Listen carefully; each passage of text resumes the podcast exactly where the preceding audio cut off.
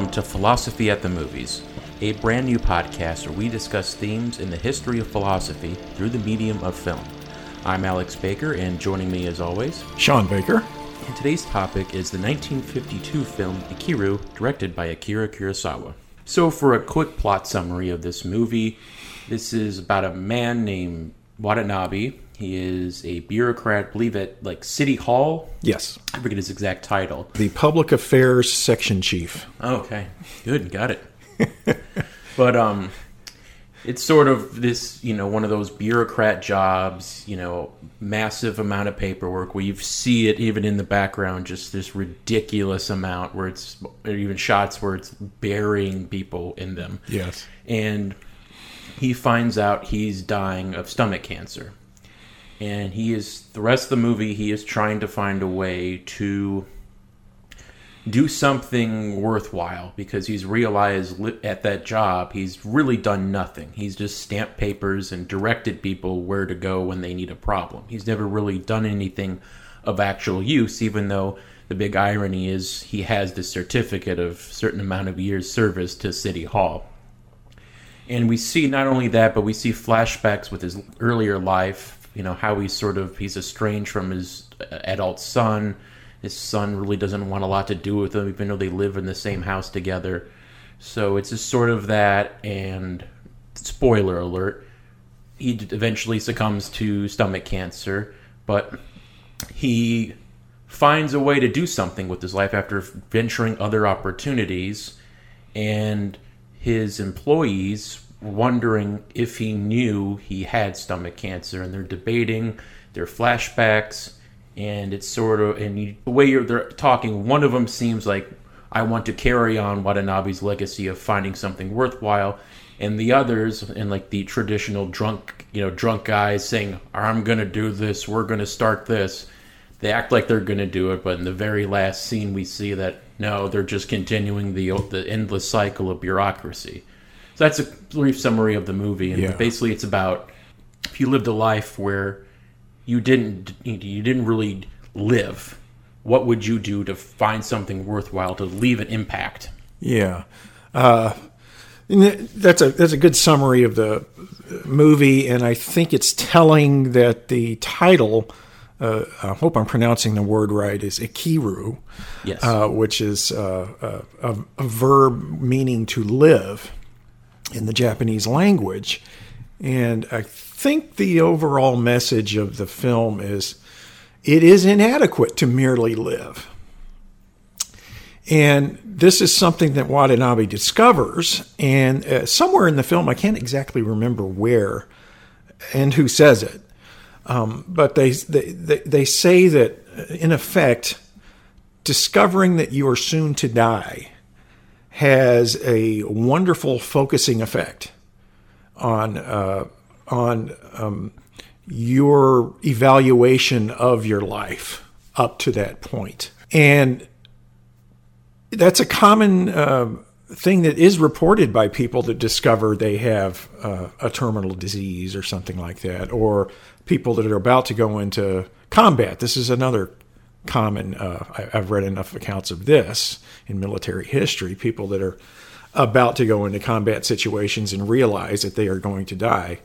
Um, you start reflecting on your life and asking the kinds of difficult questions that uh, Kanji Watanabe asks of himself, and and you you go through um, uh, uh, a fairly critical examination of your life, and and that's what he ends up doing. But what's kind of funny about this film in the, in the in the early parts of it, it's a straightforward narration in the early parts, right?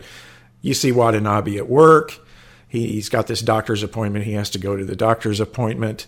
He has this uh, very unnerving uh, uh, conversation with a fellow patient in the waiting room who basically says, Hey, you know, if you're told you have a mild ulcer, you're in deep trouble. That really means you have stomach cancer and you have a few, a, a few months to live.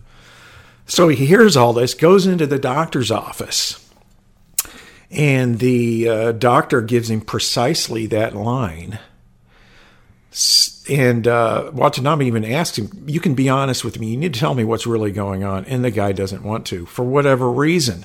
Uh, is he be, being paternalistic? He doesn't want to upset the patient, or is he just trying to avoid responsibility and, and the difficult uh, uh conversation? Uh, avoidance of responsibility seems to be a big theme in this film.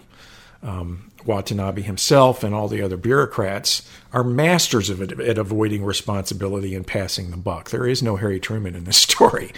Um, so I think that's one of the things he's he's examining there. And, and then to make matters worse for the poor guy, he goes home after this and he's sitting uh, in the dark in one of the rooms in his house that happens to be the room that his son, who you mentioned, and his wife actually live in. They come home.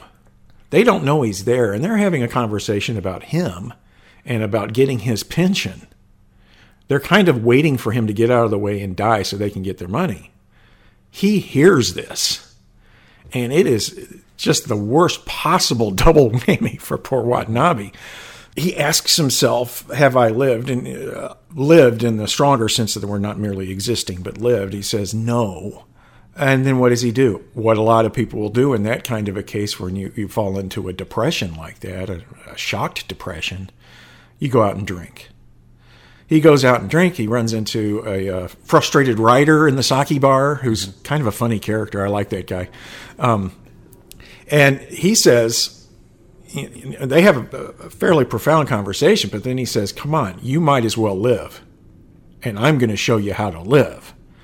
So he goes through this phase, not unlike the Bill Murray character in Groundhog Day at the beginning of that movie, where he, they're they're going to just uh, what's the word I'm thinking of? Uh, party? Paint he, the town red. Paint the town red yeah. be hedonists. So he's out drinking. They go to a strip club. They go to what in effect is a, a piano bar right? Mm-hmm.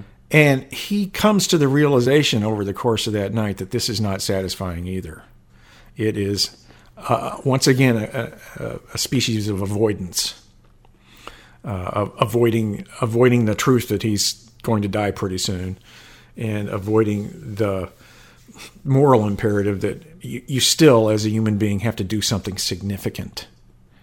Um, and then this is poignant, very poignantly expressed uh, when when he, when the piano bar musician asks for any requests and he requests that he, he sing a song called let me find it here i've got my lousy handwriting uh,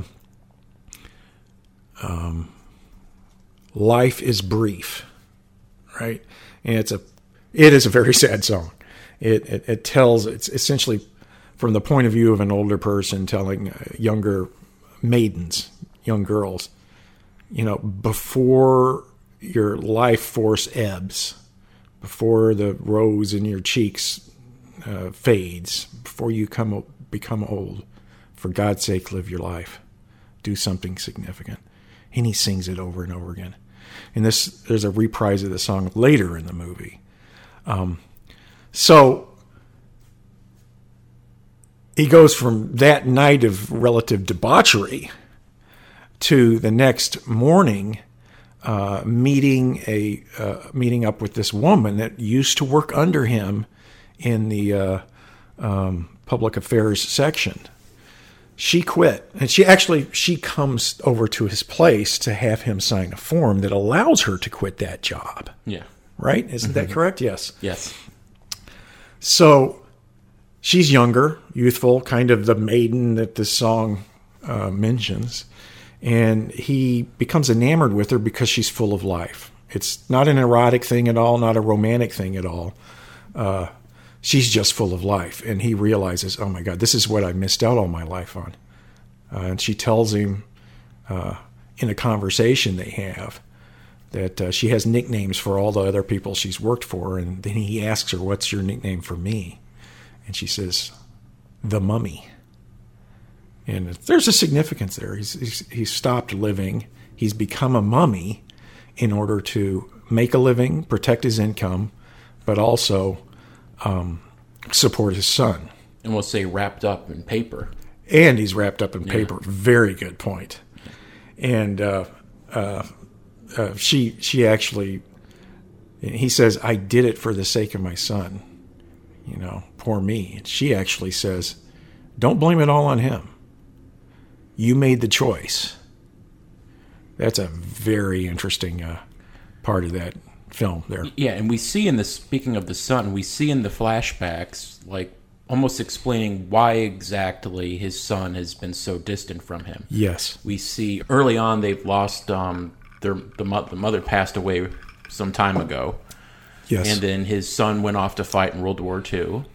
And then one time his son had to get a surgery on his appendix. Yeah. And instead of his father being there for them during this time, and this is, you know, the early 20th century, so what may seem routine now could have possibly killed him at that time. yes. He isn't there for him. He has to go back to the office and do more paperwork. Yes. And that, even though you, you look at it throughout most of the movie, the son, you could say, oh, he's so terrible to him. How could he do this to his father?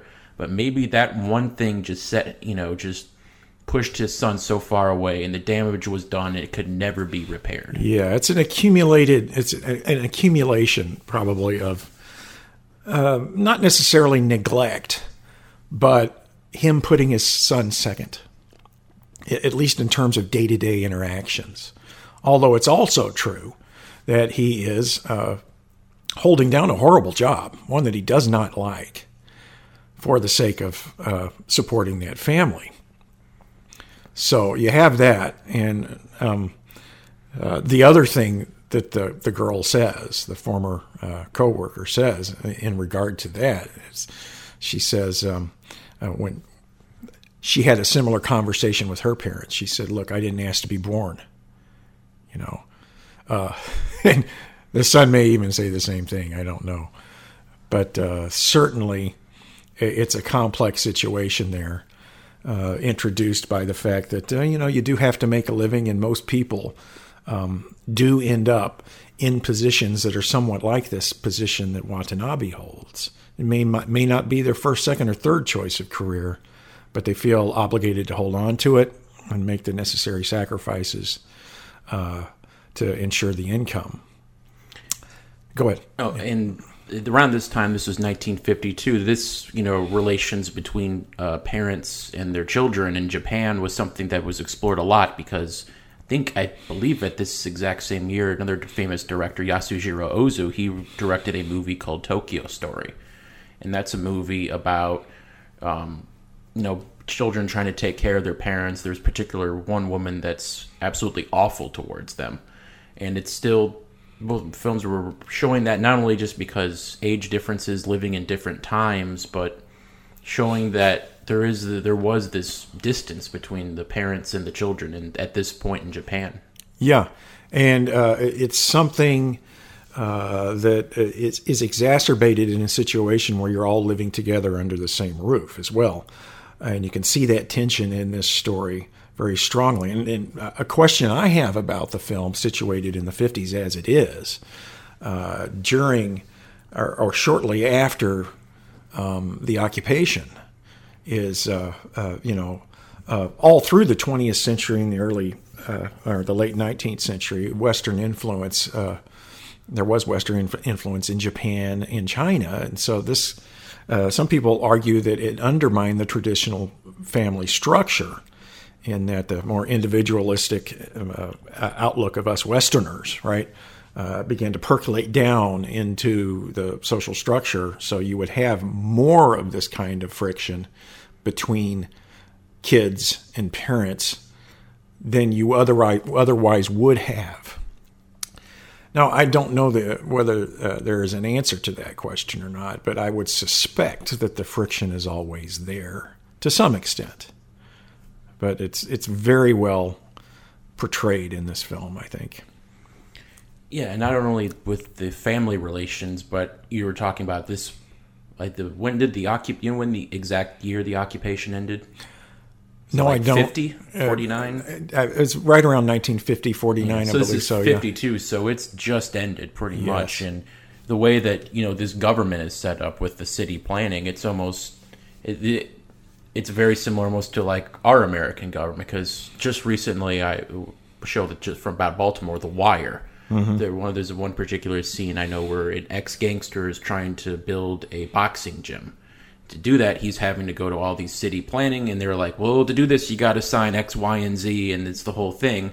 Yeah. But through connections, he is able to meet one of the local politicians, and he just signs a paper, and boom, he's got the gym. He doesn't have to go through all that. Yes. And then also the fame I was talking about before the recording, but the famous Terry Gilliam Braz- movie Brazil, which is like a dystopian where it's all bureaucracy and they control everything, and everything you have to do has to get stamped.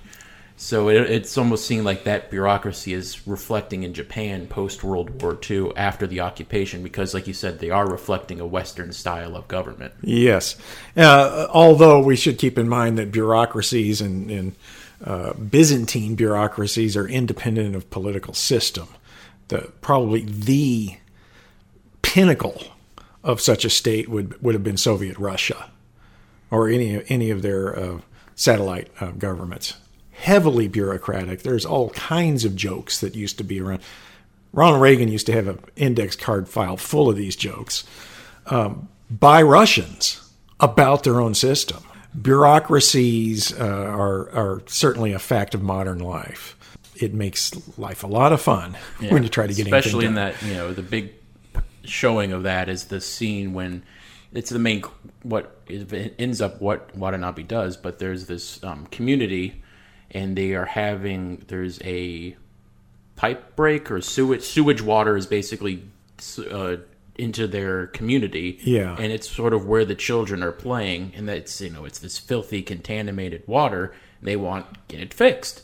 Yes. And so they, you know, the- one of the very first things they go to Watanabe's office and they they say, "Well, these people have this." He goes, "Oh, that's this this department."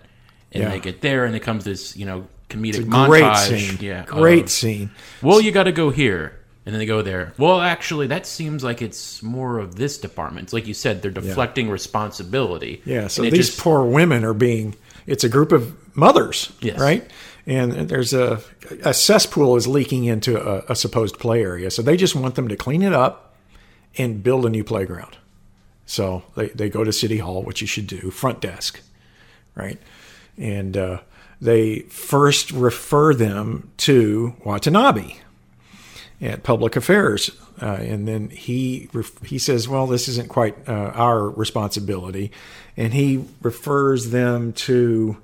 I have a list here of um, uh, uh, sections yeah, that uh, they get uh, hustled to, and it's it, there's uh, Parks and Rec, uh, public sanitation, civil engineering, engineering, which I guess is different than the civil engineering, and uh, education because it's kids. yes, and then eventually you see this coming. You see this coming right It's back to where they came from. right back to the front desk, and then they're just shuffled right on out of the building. Yeah.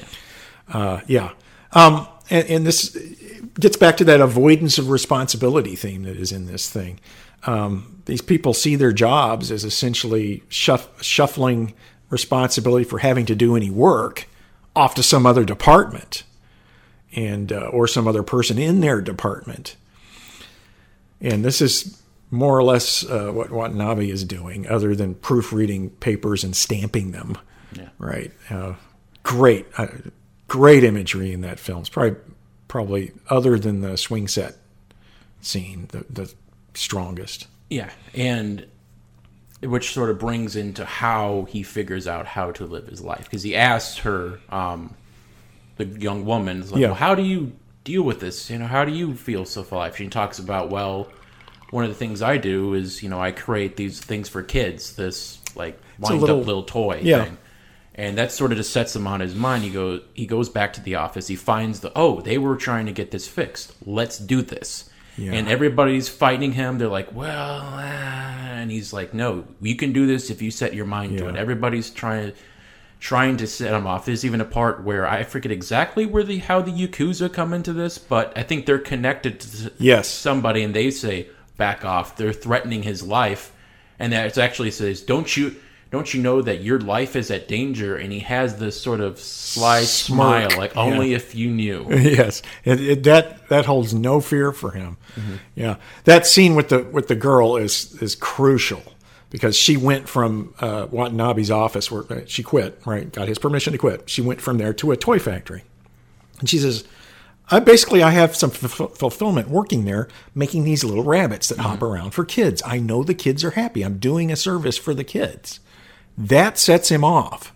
That's what, and he leaves that party there sitting at As the party is singing happy "Happy, birthday. Yes. So it's like his birthday, very symbolic. I love Kurosawa's uh, uh, uh, uh, imagery there, symbolism there, whatever you want to call it. Um, and he realizes, I know what I can do. Those women that came in the office were looking for that playground. Kids again, notice. Um, I can, I can, I can make that happen. And then the movie switches narrative structure and it starts doing flashbacks from after he died and tells this just grinding story of him having to go to all of these sections that he had been shuffling people off to. Every single section head doesn't want to cooperate. He has to be terribly obsequious with some of them. I don't think he threatens anybody. He has to be per- terribly obsequious with underlings in the sections, people that technically he would outrank. He's bowing to one guy. He confronts the Yakuza. I believe that is in front of the um, deputy mayor's office Yes. again. So they they're paying off the deputy mayor, who's corrupt as all get out, and they threaten his life. And he just kind he doesn't laugh out loud, but you can see he's going, "Serious? This isn't going to make me do anything." Yeah, which, like you said, the narrative structure completely changes where it's the flashbacks, and it's almost the one where it's so frustrating because at the beginning, the mayor, because he's being pressed by the, he's being asked by the press. Well, it's really they were saying, well, it's really Watanabe. He's the guy that really built this, right? Yeah. And then throughout the whole part, at this man's funeral, he's completely downplaying his role, almost Yes. to the part, and then it eventually gets to one of the you know suck ups to the mayor. They say, "Well, it was really you that did this all along, right?" And you, it, that was the part where I even I just grind my teeth watching it Yeah. because you're just And it, it's very interesting. at the man's funeral. at the man's funeral, and it is at the part part of that wake where the people that are in attendance are all kind of higher up in the command structure. They're all the section heads and the deputy mayor, um, and it seems to go over until the They women leave. show up, Yeah, when the women show up. and that whole suck up narrative just falls apart because they go over there and they go to the shrine with the picture of Watanabe up there and they're totally broken up. They are totally broken up. And we find out later in the film he was out there every day supervising this construction project and even quite ill. He he falls down, remember, and they have to pick him up and sit him up, sit him. He doesn't leave. He probably is so ill he should have, but he doesn't leave. He stays there and he oversees this construction. So obviously, there's a deep connection between those women and uh, him, and that totally, totally uh, uh, destroys that uh, uh, deputy mayor's self-serving narrative. Yeah. And it's interesting because after that, and then the deputy mayor and some of his underlings leave, and it's just more the people who worked with Watanabe. Yes. Their, their, their big question is, did he know? Yeah. And throughout the flashbacks, and they're still not sure, but then a policeman, the policeman who saw him swinging on the set, he tells a story of he was there. I thought he was drunk. He was singing this song, and they it's that same song, "The Life Is Brief." Yes. and then they say he knew, and then they're and it, which was interesting because it leaves this question of what is Watanabe's legacy. There's, you know, it's the typical, like I said, drunk guys saying, "We're gonna do this, we're gonna do that," Yes. and they're saying we're gonna honor him. And there's one guy who's not drunk, actually, who's actually the whole time when that mayor was making that self-serving speech was saying, "No, it was Watanabe." Yes. He's disgusted by everything because he knows it was Watanabe. Yes. They're, so all the drunk people are making the aspirations. He's quiet, and they're saying we're going to honor him. In the very last scene of the movie, well, actually second to last, there um, it's one of the guys is taken over for Watanabe. Somebody comes up to him with another problem, and he goes, "That's that department." Yeah. And then you see the guy standing up Now, because this he- is the guy that had been standing up for Watanabe in the wake. yes, Yes. and he stands up and he's just outraged because what happened to those promises you made at the funeral? You're not honoring Watanabe. Yes. And they all just kind of look at him and then he has this defeated look. And one of the best shots of the movie he slowly sinks back to his chair and his face is obscured by the paperwork. The pile of paperwork Yes. yeah. So that does raise the question what's the ultimate message of the film? Uh, i think it's twofold. Uh, I, I think it does a very good job of illustrating uh, um, a, a, uh, a piece of advice that or an outlook on life that you can find in existentialist philosophers and to some extent in stoic philosophers the importance that you take every moment of your life and live it in a in a way uh, that they would describe as fully authentic. You're making choices not because you're being impelled by externals.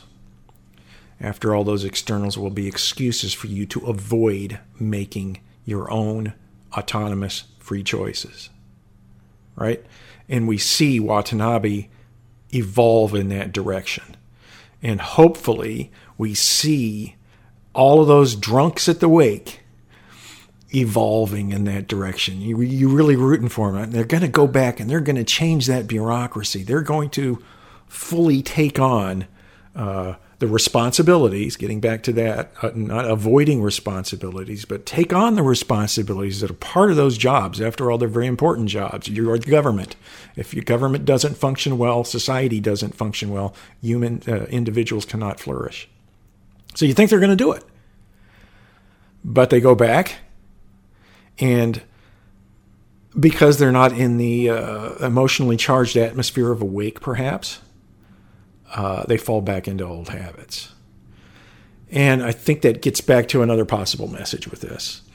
It, like I said earlier, it's a common um, it's a common occurrence with human beings that when they're confronted with their own mortality and their own death, they start thinking like Watanabe does, and they start acting like Watanabe does, and uh, you think it may be more permanent, uh, uh, become a permanent part of their lives. But unfortunately, it's also human nature, I think, that once those kind of crises pass, maybe you discover you're not going to die so soon. Uh, maybe you discover that you're not going to be going into combat, some da- or uh, some other dangerous situation.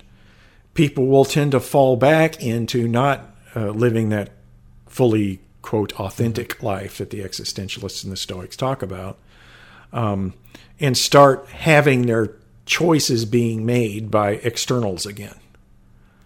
And I, so I think it's a mixed message, and I think it's an accurate message.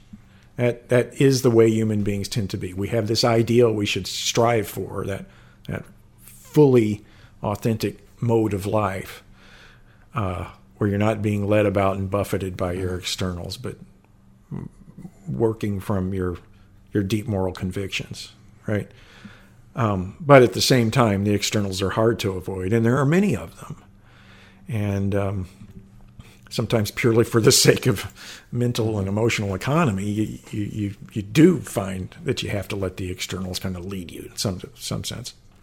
Thank you for listening to this week's episode of Philosophy at the Movies. You can find this podcast and more podcasts produced by the Stockdale Center by visiting the Radio Stockdale page at usna.edu.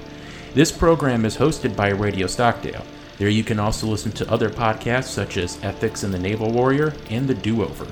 If you like this podcast, you might be interested in my other podcast, Real Sounds, where each episode I dedicate to classic movie soundtracks. That can be found at thesoundofcinema.podomatic.com. So until next time, I'm Alex Baker, And I'm Sean Baker. saying so long and be sure to catch us next time on Philosophy at the Movies.